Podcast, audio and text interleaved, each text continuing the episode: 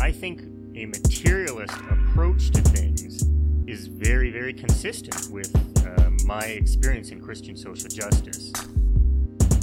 I feel like the the deeper I get into anarchist practice, the deeper my faith is getting at the same time. I would hope that you know securing means of life for all would be something all people of faith would say, "Oh yes, that's at the basis of what we believe." Those who are most marginalized know the most about the true, the good, and the beautiful.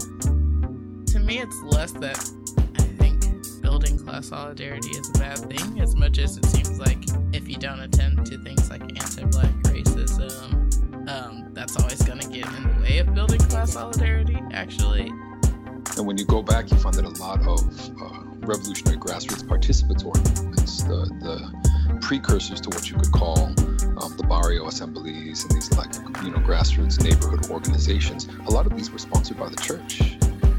What does it mean to say that the Christian tradition is internally contradictory and there are antagonisms there and you're always uh, being faithful to some aspects and betraying other aspects. Welcome to the Magnificast, a podcast about Christianity and leftist politics. I'm Matt Bernico, your co-host on this podcast, and also I'm out here wearing a mask. Not right now, but if I went outside, I'd wear a mask. That's what I'm trying to say. uh, I'm Dean Detloff, also your co-host, and uh, I too wear a mask when, on the rare occasion, I even leave my apartment. That's a good point. I'm talking a lot of big game here about my mask, and I haven't left my house for a few days. so maybe I should shut up about it. Uh, we're really all missing a lot of opportunities to become vigilantes, I feel, in this particular moment. Um, and I hope we don't lose that opportunity in the end. Yeah, me too. Um, my five year old son has a, um, you know, Shredder from Ninja Turtles. I, yeah, I know him. You're familiar. Uh, he has a shredder mask and he likes to wear it. And every time we go somewhere, he tries to convince me that like the shredder mask is going to be good enough to wear outside. and I I want to believe him, but he's got to wear a regular one. It was good enough for Shredder. I don't know. Yeah, you know, that's the thing. You never see Shredder sick from any kind of diseases, so that's his mask true. must be working. Yeah, that's right. The the turtles put it on exactly the wrong part of their face, but Shredder he puts it on the right part. Not on your eyes, you big dumb turtles. Uh, why you would ever put a headband on your eyes? I don't know. Uh, all right, this is uh this is derailing really quickly. We need to uh, we need to find find the thread for this episode fast. Uh, and look, here it is. I've picked it up. Uh, this uh this past week on July twenty fourth it was the birthday of Ammon Hennacy. If you've never heard of him, Hennacy was a Catholic worker. He was a wobbly. He was a war resistor. He was a bizarre kind of Christian, and he was also an anarchist. Um, he's commonly referred to as a one man revolution, which is also how he described himself, which is very funny. That's um, why they um, referred to him like that. Yeah, exactly. Uh, and he was someone who felt really strongly, to put it lightly, about following his conscience. And he really encapsulates kind of the core of Christian anarchism, TM, TM, TM.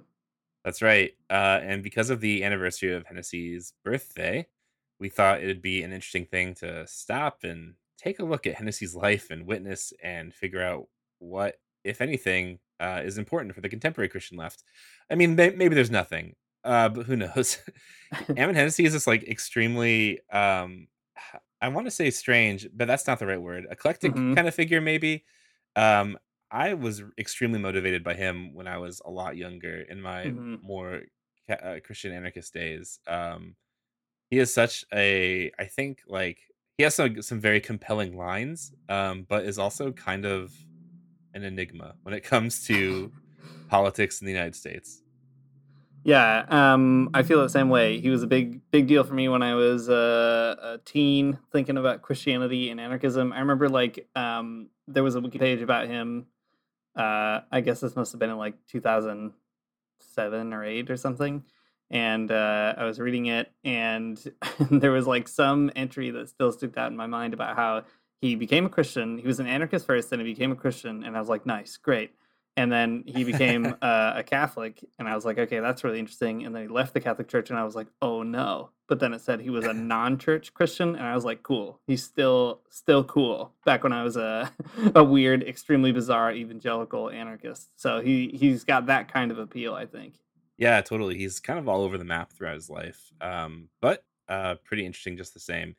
He is a character. I don't know. We, before we started the show, Dean and I were trying to figure out if there was anyone else in the United States in that was like like him in any way, and I don't think that there is. He's just like this extreme force to be reckoned with. um, but like pretty interesting just the same. Um, so in this episode, we're going to talk about him and kind of figure out what he was about and if there's just like anything there that's like still really cool to us. Uh, maybe just a maybe just a fun story. That's fine. I'll say this much: I think um, we could at least uh, one of the immediate payoffs. I think would be something similar to the episode we did on Benjamin Lay, which is to say. Yeah. This is a person who is extremely idiosyncratic, very like unrepeatable is the word that comes to mind for me um, somebody who you, you could never have two of these kinds of people in the world, uh, but nevertheless leave behind some really interesting experiments, and uh, their their life itself uh, testifies to the really creative, interesting, strange things that you can get up to if you're a Christian on the left. Yeah, I think that's a good comparison. Um, the compare uh, comparing Benjamin Lay and Ammon Hennacy is something I'm probably gonna keep doing throughout this episode. Not that they were like, I mean, they were both born Quakers, and you can make those kinds of biographical connections, even though that's about it. Um, but I think there's like a lot of things that kind of draw them together as types of characters that sticks out to me, like about these two these two people, Ammon Hennacy and Benjamin Lay, is that they both have this like real strong reliance on like on their conscience and just like they're gonna do whatever their conscience tells them to do, and like even if it completely alienates them from other people, they're gonna do it.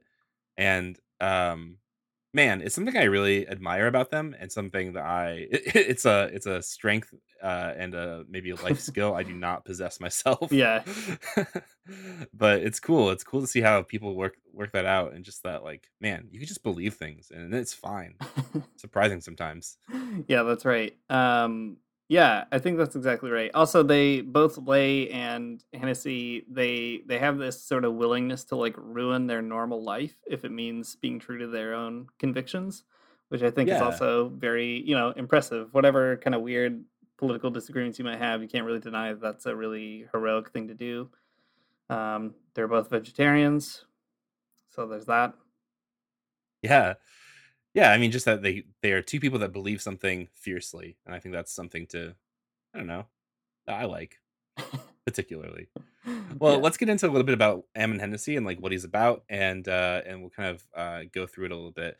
So the way this episode's going to work is we're going to first um, we're going to read this article that's kind of interesting about him um, that that kind of outlines more of the things that he did in his life that kind of can give you an idea of like the the sort of contours of his life um, a little bit, and then we're going to look at some things that Dorothy Day wrote about him, um, and uh, kind of give the the sort of Catholic leftist texture to his life. So uh, then we'll bring it all together and kind of see what we have at the end of the show.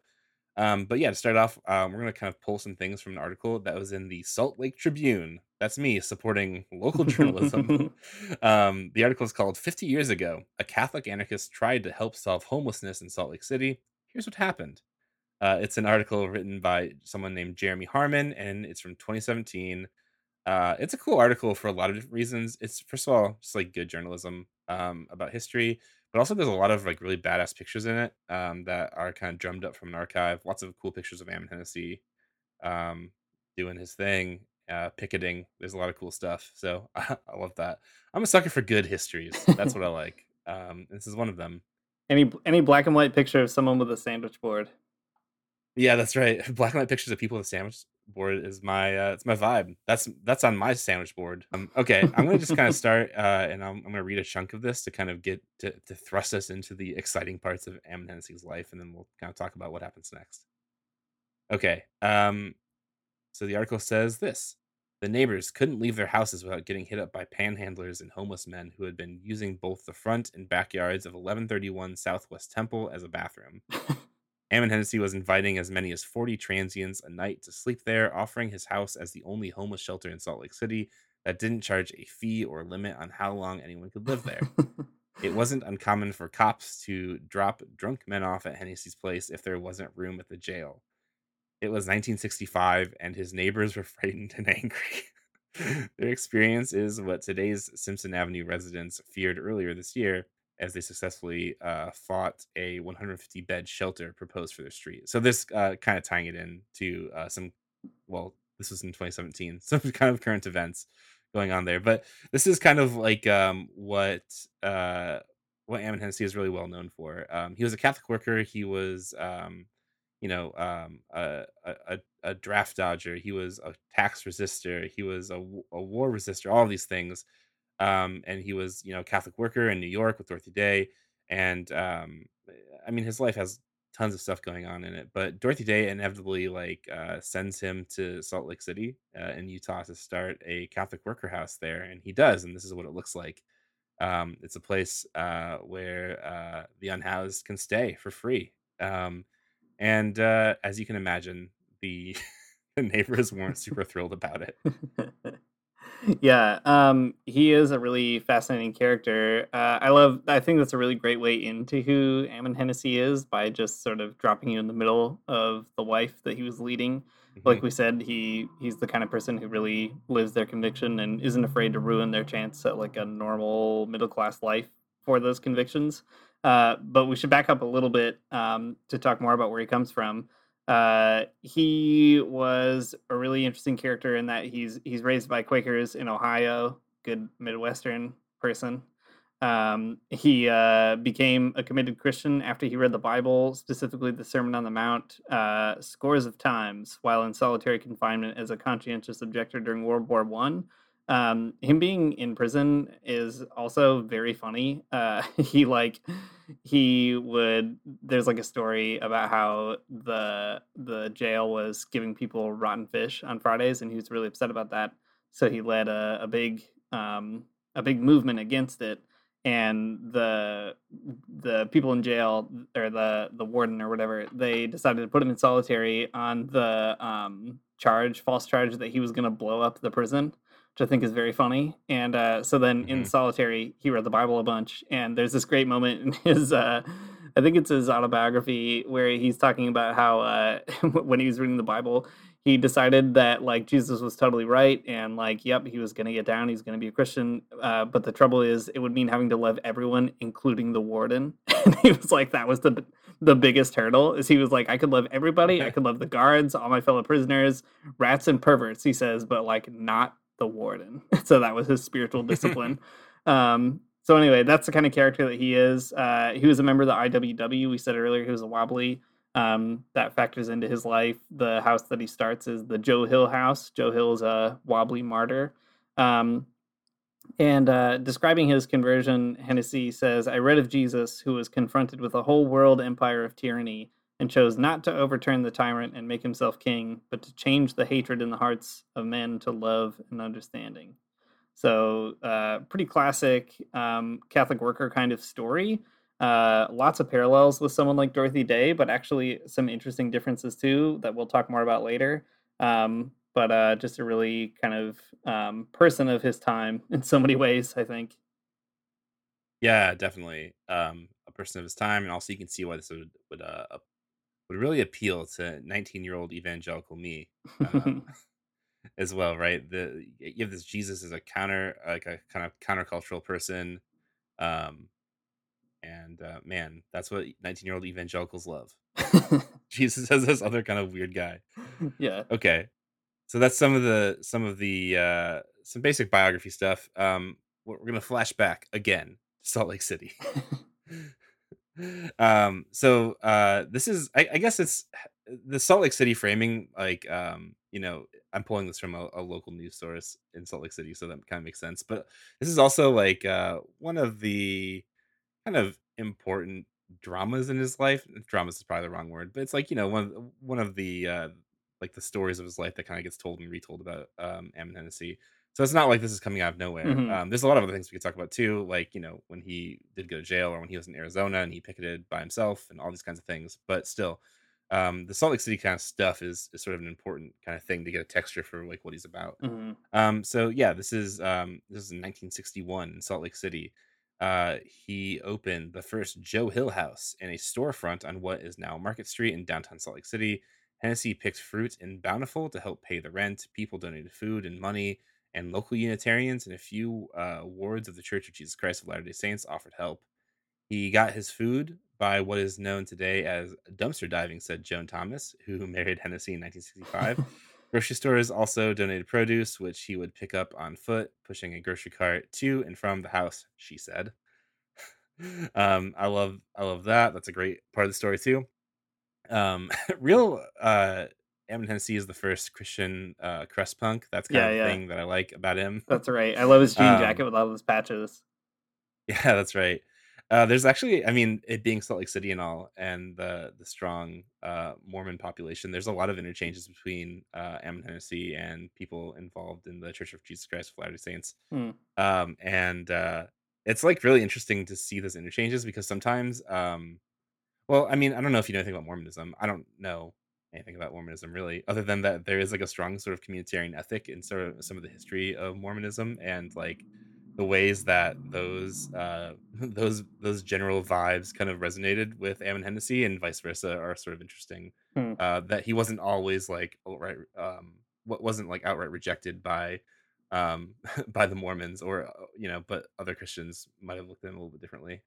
So sort of an interesting um an interesting thing. But yeah, anyways, uh that's that's the Joe Hill house. Uh the first one uh was a storefront and they got food donated to them um, and then dumpster diving. Pretty, pretty Christian anarchist to me. Sounds like it. Um, yeah. Uh, in addition to caring for um, the homeless and jobless and all the rest of those folks, uh, Hennacy was also known for um, being loud about certain moral positions. Uh, for instance, he, like you said already, Matt, was a war resistor, tax resistor. He was a famous opponent of the death penalty. That was a really big deal. Um, not only did he not pay his taxes because he didn't want his money to go to the military, he also wrote a letter to the IRS each year explaining why he wasn't paying. So I love that. I love to imagine the person getting that letter every year and uh, reading that, trying to figure out how to file that or what to do with it. Um, he uh, also, um, while he was running these shelters, the article says that Hennacy continued to protest against capital punishment. He led annual protests on the anniversary of the bombing of Hiroshima. As the war in Vietnam intensified, he led anti war marches that often ended at the Cathedral of the Madeleine because Bishop Joseph Federal supported the war. So that's great. Uh, when he survived, when he arrived at Salt Lake City, Hennacy had written to Federal to explain his plans to open the Joe Hill House. In this conservative community, this is a quote from Hennacy, it is likely that folks have never heard of such radical Catholics. Federal responded plainly, I wish you to understand that your acti- activities here do not have our approval, and the name of the diocese is not to be used in any way in connection with your actions. uh, unfortunate, but there you have it. Um, a great sort of uh, picture of Ammon Hennacy himself and his own relationship to all kinds of things at once. The one man revolution, Mhm. indeed. Yeah, definitely. It's not going to get him down for sure. Uh, this one bishop he doesn't care.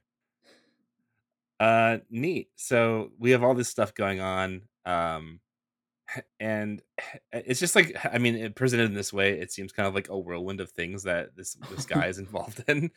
Um, you know, you, these like Joe Hill houses, uh, you know, which which there are three of that have to they they keep getting shut down by uh the health department and like they get reopened at different times. It's a whole it's a whole situation that you can go learn about if you want to. Um, but there's all that going on. There's all this anti-war stuff. Um, I, I guess it just kind of speaks to the way that Ammon Hennacy interpreted sort of like I mean negotiated like how you move your your types of belief and faith into action and he just just really did it in some very like um explicit ways which is cool I guess. Yeah. Um, and behind all that, though, lied uh, a type of Christian anarchism. And okay, Christian anarchism is a really, I mean, we've talked about it on the podcast a handful of times before. We talked about Jacques Ellul and, other folks, um, Leo Tolstoy, etc. And like, it's kind of strange. There's not like a, you know, there's not like a program to Christian anarchism. There's not like a really like a philosophy to it necessarily either. I mean, there are sort of like philosophies of it and uh, theologies of it, but like there's nothing sort of solid, I guess is what I'm trying to say. So um, Hennacy, though, uh, was like always self-describing himself as a as a Christian anarchist or a Catholic anarchist or, or one of the two, kind of depending on the time of his life, I guess. Um, and uh, it, it's never super descriptive or helpful, but this is how he this is how he puts it. Um, Hennacy describes his anarchism by identifying with the Apostle Peter, who he said chose to obey God rather than the properly constituted authorities who placed him in jail, pointing to the victory of these men by courage and peaceful methods. His philosophy relied on voluntary cooperation to act for the common good. An anarchist is somebody who doesn't need a cop to make him behave, he'd say. That's a pretty famous line uh, Mhm. from Ammon Hennacy. Um, it's a good line too. It's a cool one for sure. But um, these types of like cool lines that are at least a little bit, uh, you know, that are like uh, they're, they're kind of vague, is what I'm trying to say. Uh, but they give some like texture to at least what he believed and kind of like why he was doing things he was doing. So you know, um, fundamentally against violence. Um, first of all, for sure.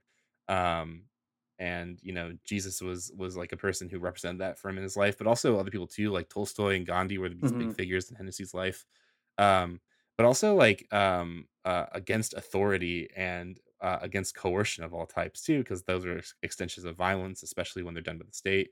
So all about voluntary cooperation uh, and acting towards the common good. So um that's that's like kind of like what's behind some of what he's doing right like uh you don't need you don't need a state to to show up and take care of people you just need to open up your own hospitality house and that's uh that's how you'll do it And if you're Ammon Hennacy, the state will just come shut you down when you're too too rowdy.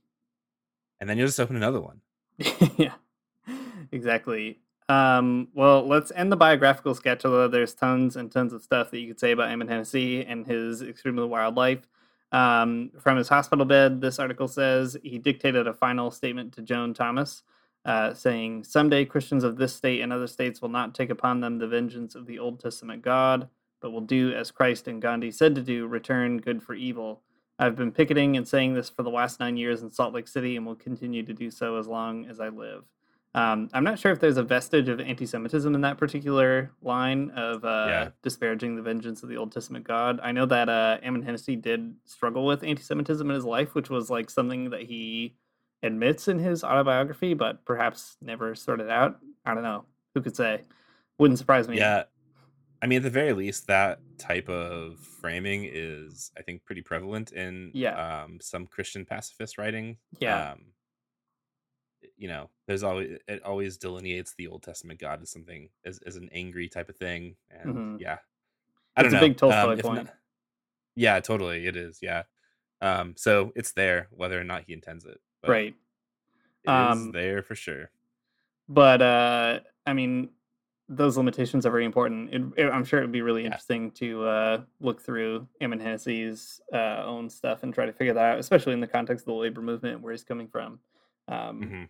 probably lots of interesting things to say about that but things that i don't have the skill to talk about in this particular context uh, but in any case what i do know is that uh, so hennacy died in 1970 in the hospital but the way he got there was uh, he was um, he was going to picket uh, something i forget what but he had been like planning this picket for a really long time and he had a heart attack on his way um, and the heart attack this article that i had read was like unsurprising because he had done a ton of like fasting and uh, really hard labor like manual labor and stuff. And so i guess like the walls of his heart were really weak as a result. Um, so anyway he ended up in the hospital and he was there for like three days or something before passing but uh, anyway a really uh, you know like a very sort of heroic end in some ways to like die of a heart attack that you have because you just can't keep yourself away from going to this picket Yeah. Um, there's a in an essay from Dorothy Day that she kind of notes some things about his death where uh, she says, you know, um, kind of talking about how important Joe Hill was to him as sort of a, a you know the martyr of the IWW, and she's like, you know, that's that's how he would have really wanted to go. It's kind of like a, a martyr, but she's like, uh, she says something like, um, you know, his his death wasn't wasn't not triumphant. Uh, he went down in this other really, um, you know, kind of amazing way. Mhm. Um, so that's interesting. Mhm. yeah, I mean, you get it though, right? Like he wants his life to to to mean something in in the extreme, and Mhm. uh, well, just just short of being uh sort of being assassinated, uh, I guess uh, going down because you've because you've because you've picketed too hard is pretty good. yeah, that's right. Uh, literally working yourself to death to uh, stop all this bad stuff from happening. Um, right. Well, let's uh, talk about Dorothy Day and her vision of Ammon Hennacy a little bit more. Um, you know, they were really close. They knew each other each other really well. Um, lots of important stuff in their relationship. What I think is so fascinating about Ammon Hennacy, though, is in the context of the Catholic Worker, which is, of course, a really broad movement that includes all kinds of people. Um, people usually talk about like Dorothy Day and Peter Maurin. Those are the two biggies. Uh, and then there's all kinds of like other characters sort of running around, floating around in the Catholic Worker that are all very interesting. But Ammon Hennacy, I think, is one of the most interesting, probably because it just seems to me like he sort of uniquely doesn't fit in exactly right. Yeah. Um, in ways that are actually very funny in, in some respects. So uh, we should talk a little bit about Dorothy Day's perception of him. So she wrote a number of things about Ammon Hennacy. Um, we've got a couple, uh, but one is an article she wrote called "The Conversion of Ammon Hennacy," and in it she says this: Many among us will call themselves personalists, libertarian, pluralist, regionalist, but he will always call himself anarchist. He is a pacifist and conscientious objector to all war and to all coercion. His picketing is to testify to his consciousness of the dignity and responsibility of humanity. He says, I may not change the world, but I will not let the world change me. Um, I think that idea that he would always call himself an anarchist is really important. You know, Dorothy Day and Peter Maurin both occasionally would adopt the label anarchist, but in some pretty qualified sorts of ways. Um, you know, they they would say something like, "Whatever, yeah, we're an anarchist, but like we're also like Catholics, or we believe everything the popes say, and also that the government is bad." You know, um, that's a that's a direct quote from Dorothy Day. um, Ammon Hennacy, though, what's so fascinating about him is it's all, I think the roles are somewhat reversed. Uh, because he's an anarchist, he also ended up becoming a Christian, um, Mhm. as opposed to the other way around, and uh, that order of operations really uh, stays with him in particular. Yeah. Um, probably for the better. I don't know. It makes him a, a very interesting person. Um, it, you know, there's this thing though about Ammon Hennacy that's that's interesting that he's just like, you know, he's he's an anarchist first, and I think everything else second, hmm and um, and he's only ever a Christian in insofar as that that Christianity is anarchist, and um, I think it's a really interesting interpretation, or like, it's an interesting way to move your you know to, to move your faith and into your politics and your politics into your faith. Um because you know um evangelical christians will always talk about you know you always have to be a, a christian before all things you know? Always putting jesus first. But um but Ammon Hennacy uses anarchism to kind of read Christianity and to kind of like, yeah, I mean, craft the type of faith that works exactly for him and probably not for anybody else.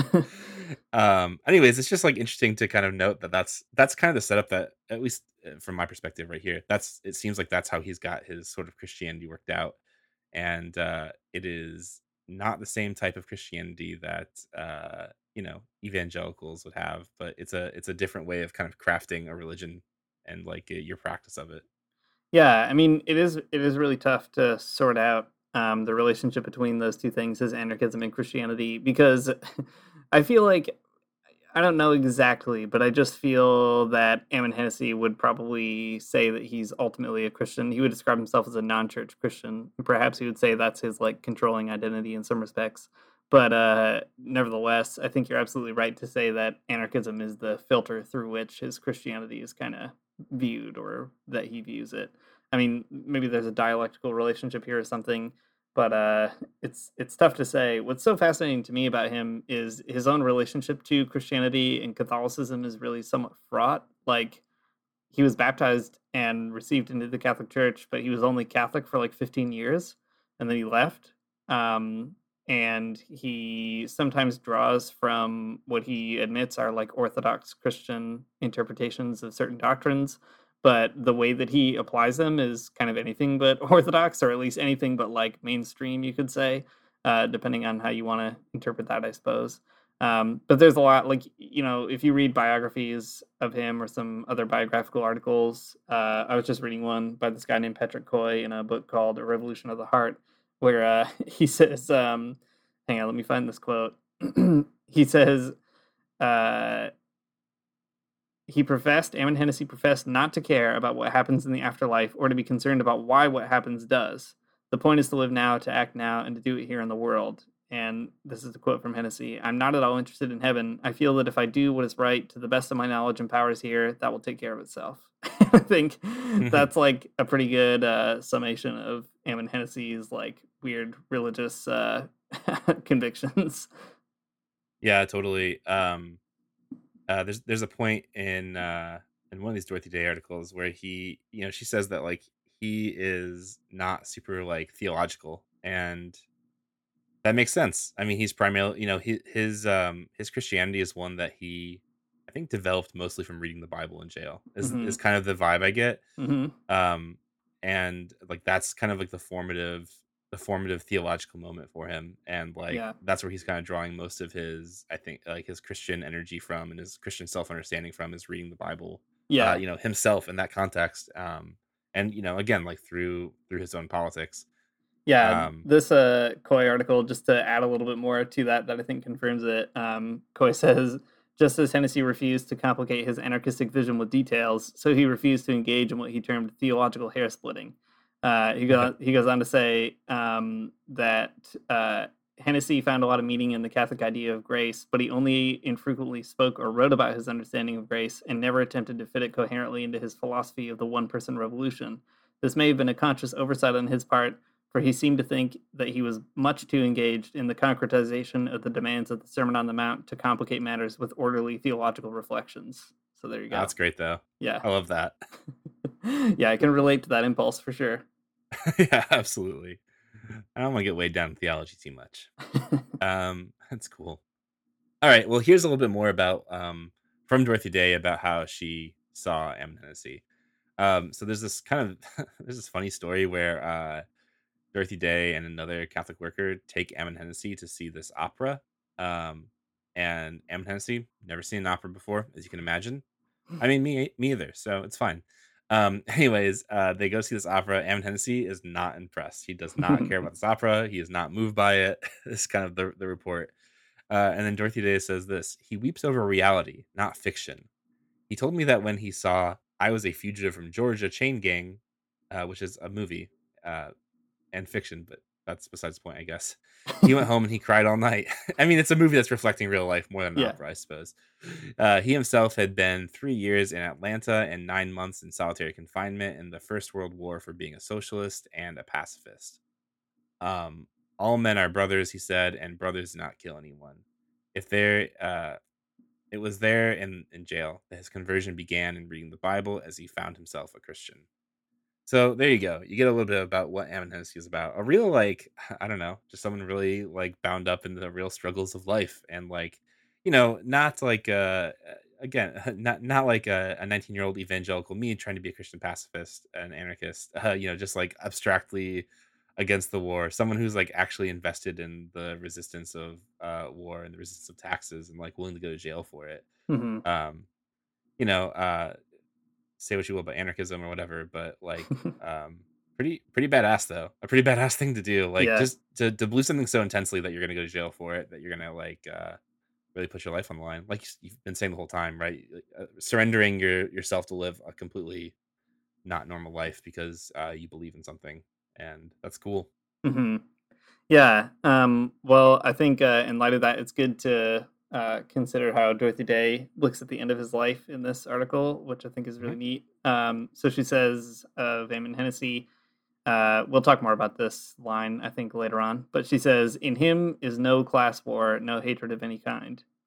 He tosses the word pipsqueak, a Shakespearean word, around rather freely, which is jarring to many, and he himself says of himself that he is a braggart. uh, but he must speak of what he knows and what he himself has done and can do. He has been made a child of God and heir to the kingdom, and he is going to daily communion to increase the grace that is in him. He will indeed exalt like a giant to run the race. May he work more wonders than Gregory the Wonder Worker. Uh, uh that yeah. Gregory the Wonder Worker bit is uh, that that's when he was I think uh, baptized in the Catholic Church. Was, Oh yeah, yeah. it was on that's- the feast day of Saint Gregory, that's awesome. the. Wonder Worker. You know that one. Yeah, right, right. We all know him. We all know Saint Greg.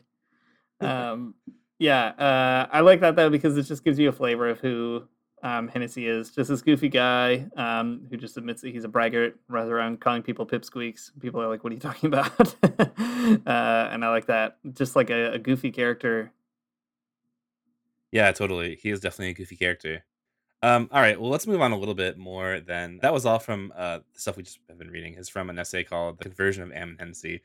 Uh, by Dorothy Day. And we're going to move on to another essay that Dorothy Day wrote, um, Reflection, maybe not an essay, who knows, called Ammon Hennacy, a non church Christian, which um, tells you a little bit more, I, I think, about, yeah, I mean, just the way that he he reads his politics into his Christianity and, and vice versa, and like how that works out for him and well, doesn't work out for him uh, in terms of Catholicism. Um, but before we get into like some of the, the big stories, there's this kind of funny story about um, yeah, the way that Dorothy Day thinks or thought about Ammon Hennacy when he was kind of in the Catholic worker house in New York. So she says this. One of the great things that Ammon did for the Catholic worker back in the 30s, um, we began publishing in 1933, so that's when the Catholic worker newspaper came out, was to increase our ecumenical spirit. There's not much talk of ecumenicism in those days in the Holy Roman Catholic Church. His association with us began in the city of Milwaukee, where he was living at the time, and where he had a house of hospitality. Communists, socialists, anarchists, and an assortment of unbelievers and Protestants of who knew what denomination used to come to our Friday meetings. Uh, so I guess like what what's funny I guess about this is that uh, uh, Dorothy Day is talking about how there wasn't much talk of ecumenicism in the Catholic Church during the 30s, um, except for Ammon Hennacy, who would bring around all of these like absolute weirdos to the Catholic worker house. um, yeah, uh, I guess Protestants of of who knows what denomination, fine, but also like atheists, anarchists, and socialists and communists. They're all coming. They're all coming over to the Catholic worker house for dinner. yeah, that's right. Um, some of that would have been certainly shared by Dorothy Day too, right? Who had been a yeah. CPUSA member um, and had a, a, certain sense for collecting all kinds of different folks as well. But it is very funny to see Ammon Hennacy as like the the guy running around inviting everybody to dinner.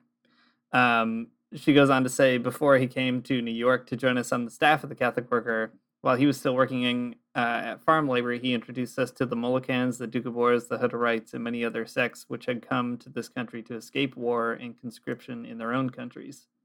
When he came to live with us, he began to attend the meetings of the War Resisters Leagues, uh, meeting at community church, at Methodist churches, and with Jewish Episcopalian and other war resistors. He was interested, in fact, in all religious points of view if they resulted in a real effort to conform one's life to one's profession of faith. Uh, and I also love that about Ammon Hennacy. He's like, I don't know, I don't care what you believe, but like, if you're willing to throw down, then like, I'm interested. yeah, Whatever totally. you're gonna do, as long as you like put up or show up, that's all that counts for Ammon. Yeah, what can you say? That's a good. It's good. it's a good way to think about it. Um, it's cool. Yeah, I love this though. He's he seems like he's like really clu- like clued into the community. He seems like he knows all these like you know um, wild folks who have traveled to. I mean you know the the Doukhobors and the Hutterites and the Molokans, they're all people who've come from Europe to kind of like uh uh you know like they probably came from Europe to escape the religious persecution of like being conscripted in the army in the first place, right? So they're here and kind of finding a uh, a common traveler with Ammon mm. Hennacy. So pretty neat. Mm-hmm. Um, Dorothy Day goes on to say a lot of things about Ammon Hennacy's anti-clericalism. Uh, he, you know, he's a Catholic. He's, um, he, you know, he's in the Catholic workhouse. All these things, but he is like not a fan of Catholicism. you know, like, um, again, like as far as Catholicism is sort of on the same page of, of like the way that he understands Christianity and like who Jesus is as a person, um, and as God uh things are cool but like you know where they depart Ammon Hennacy is like gonna let it rip and is uh ready to kind of throw down and critique them. Um and sometimes that was received really well in um in the Catholic worker and in the Catholic Church in uh, New York and sometimes it wasn't. Uh Dorothy Day does tell this like quick story that like one time he just let a few sort of like a slight jab at the Catholic Church fly in a Catholic worker article and that upset a lot of people in their community um, but other times uh, not so much. Uh, so here's one other story that kind of runs contrary uh, from Dorothy Day. she uh, reports that one priest said of Ammon's anti-clericalism that perhaps he saw the sins of the church as a human institution far more clearly than we did. Another priest said of Ammon that he had received so great a light during that first jail sentence uh, of his time in Atlanta Penitentiary that it had blinded him. He had read through the Bible nine times and all but memorized the Sermon on the Mount. When he came out, uh, he had become a Bible Christian not in the sense of a sect, but uh, of one who accepted the word, Dorothy Day says.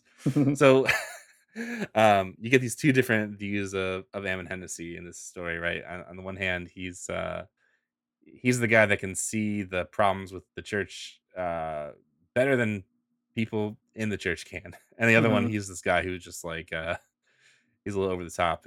The you know the light had blinded him and now he can't see anything but the bible or something um so pretty cool um a pretty cool guy on these pretty cool takes about uh whether or not he's good or not in catholicism yeah uh i mean that's what i love about Ammon Hennacy is he's just somebody who sticks to his guns i think regardless of how how bizarre they are um and I mean, we're definitely getting Dorothy Day's gloss on Ammon Hennacy, right? Uh, which is for better and for worse. Um, but I think it's nice to refract him through Dorothy Day a bit because you kind of you can see where she's almost uh, being like using diplomatic language to describe him yeah. in some ways, and I think that uh, sort of says um, as much as needs to be said in some respects.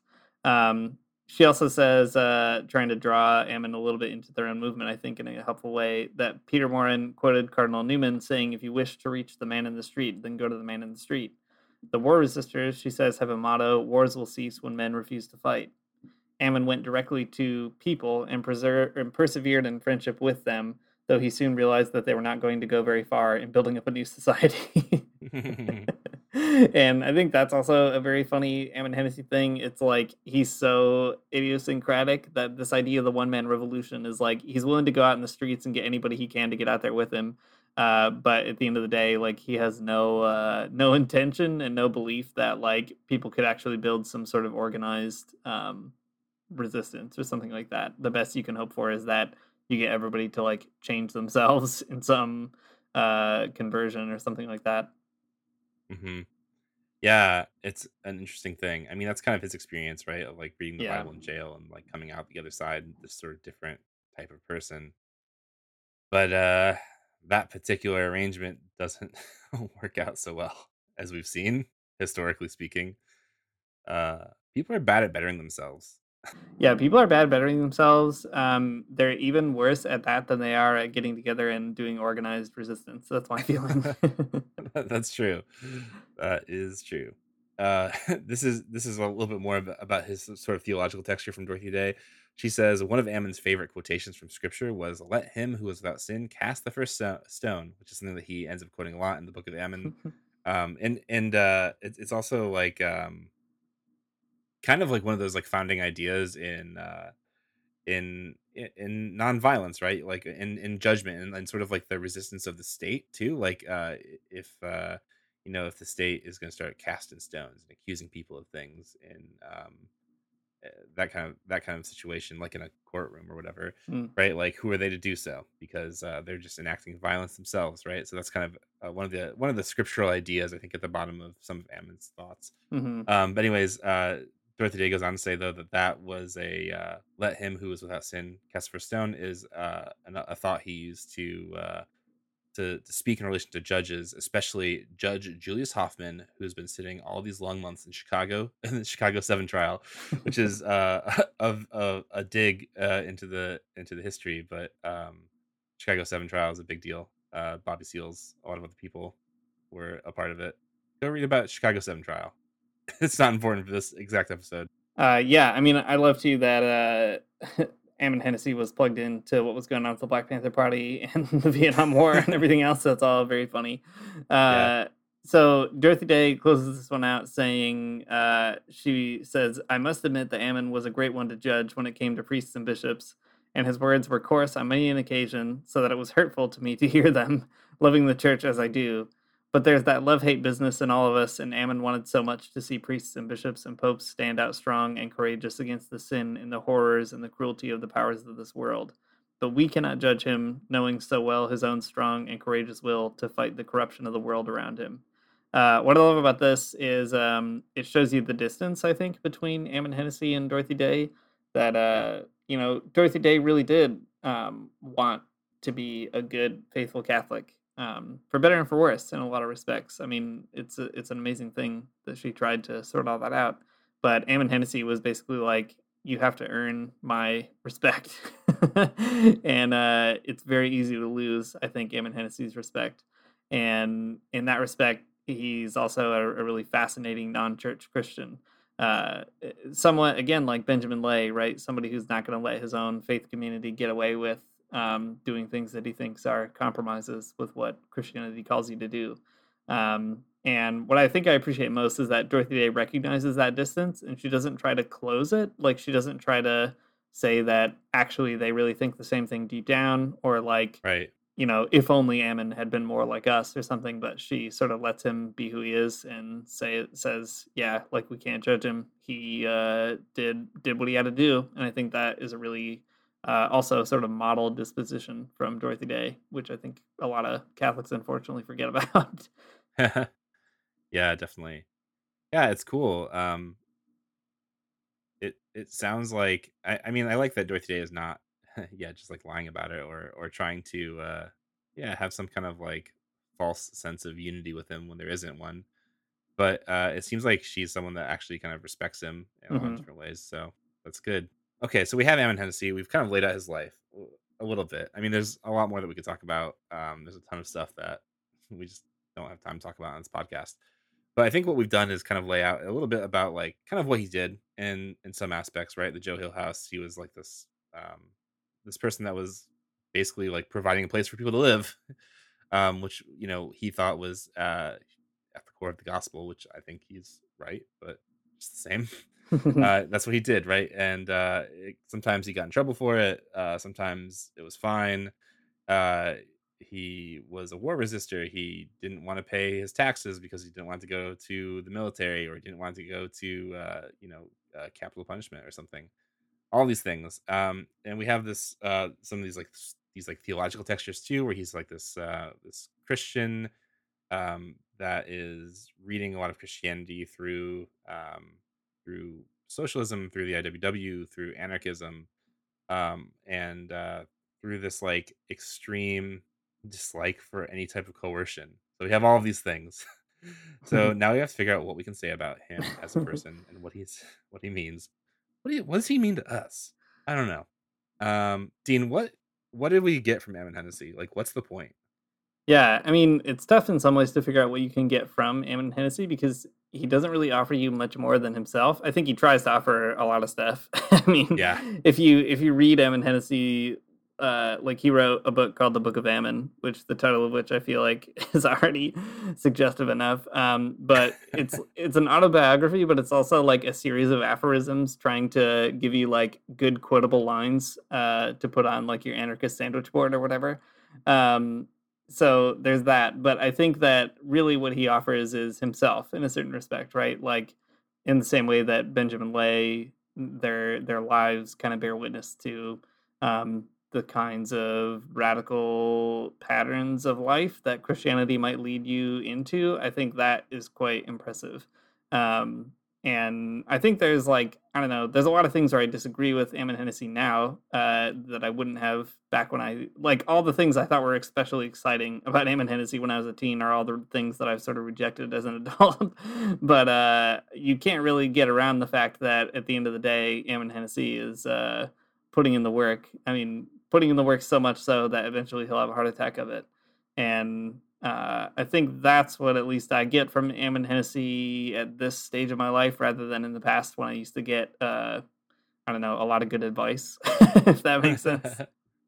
yeah. What was the good advice that you thought Ammon Hennacy was giving you when you were when you were a child? Before Yeah, yeah. Your childish things. yeah, right, right. When I was still a tiny Christian baby, I um, I got, I think that connection between pacifism and anarchism was a big one. Um, I also got a lot of really great, really great um, quotable lines. Uh, Ammon Hennacy has lots of cool lines about how, like you, you said that one earlier. Um, an anarchist is a person who doesn't need a cop to make them behave. I think that's really great. um, or at least I did at that time. Uh, I remember also there was this one line that he had that was something like uh, um, addressing lawmakers, and he said, uh, "Laws are bad because good people don't need them, and bad people don't obey them." Um, And back when I was a Christian anarchist, I was like, "Yes, exactly. That that's exactly how it is." uh, now that I'm older, like I said, I sort of don't feel that way. But I do think at that time uh, he offers some some quippy lines that are pretty suggestive in helpful ways, and also he offers a you know a, an integrated Christian political life. Uh, no doubt about that. Yeah, totally. Um, I think that makes sense.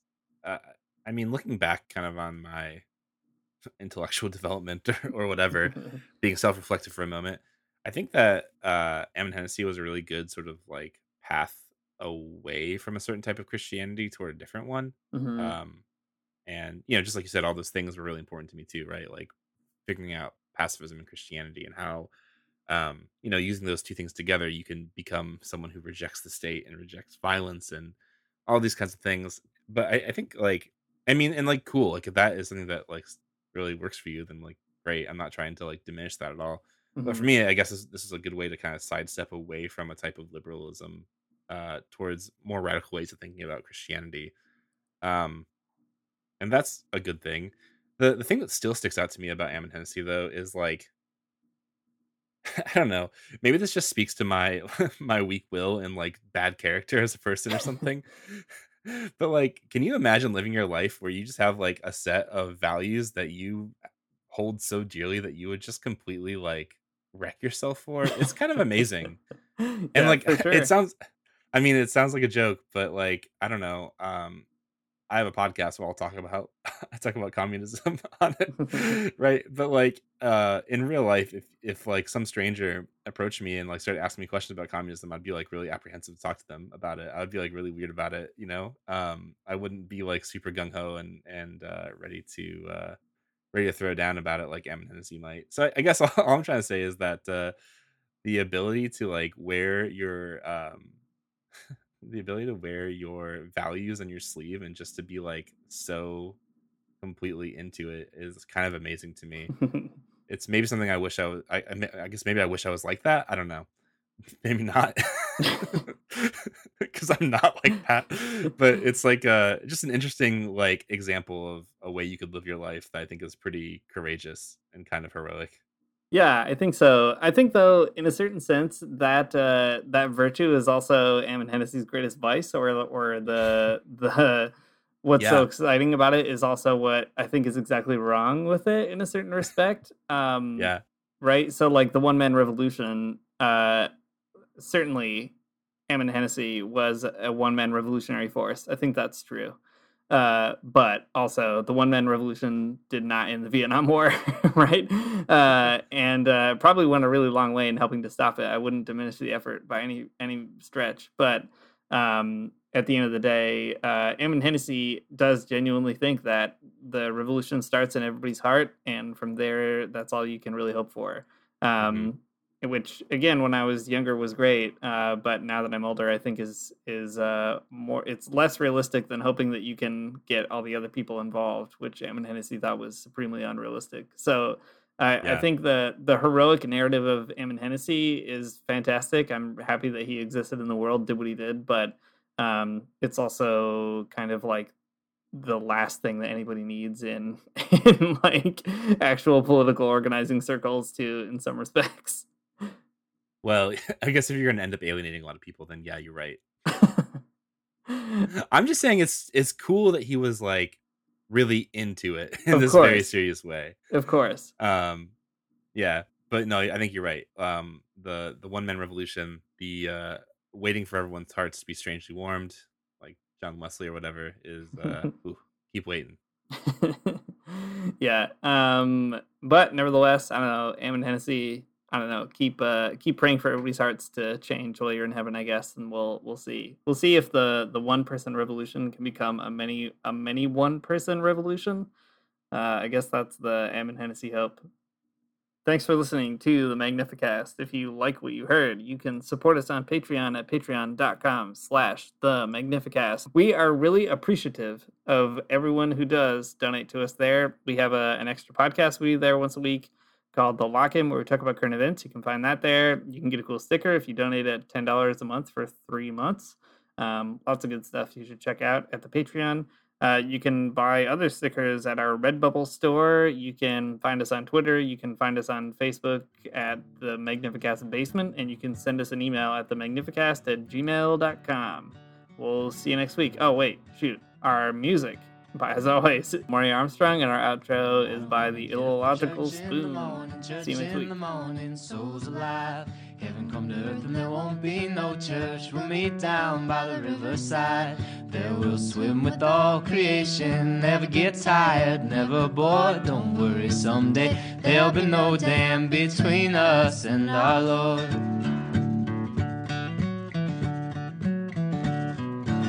Jackson, keep your hoods up. Will you keep your hoods up and you stay up late. In Jackson, you keep your hoods up. Will you keep your hoods up and you stay up late. Oh, don't mind a cold night, but we might mind.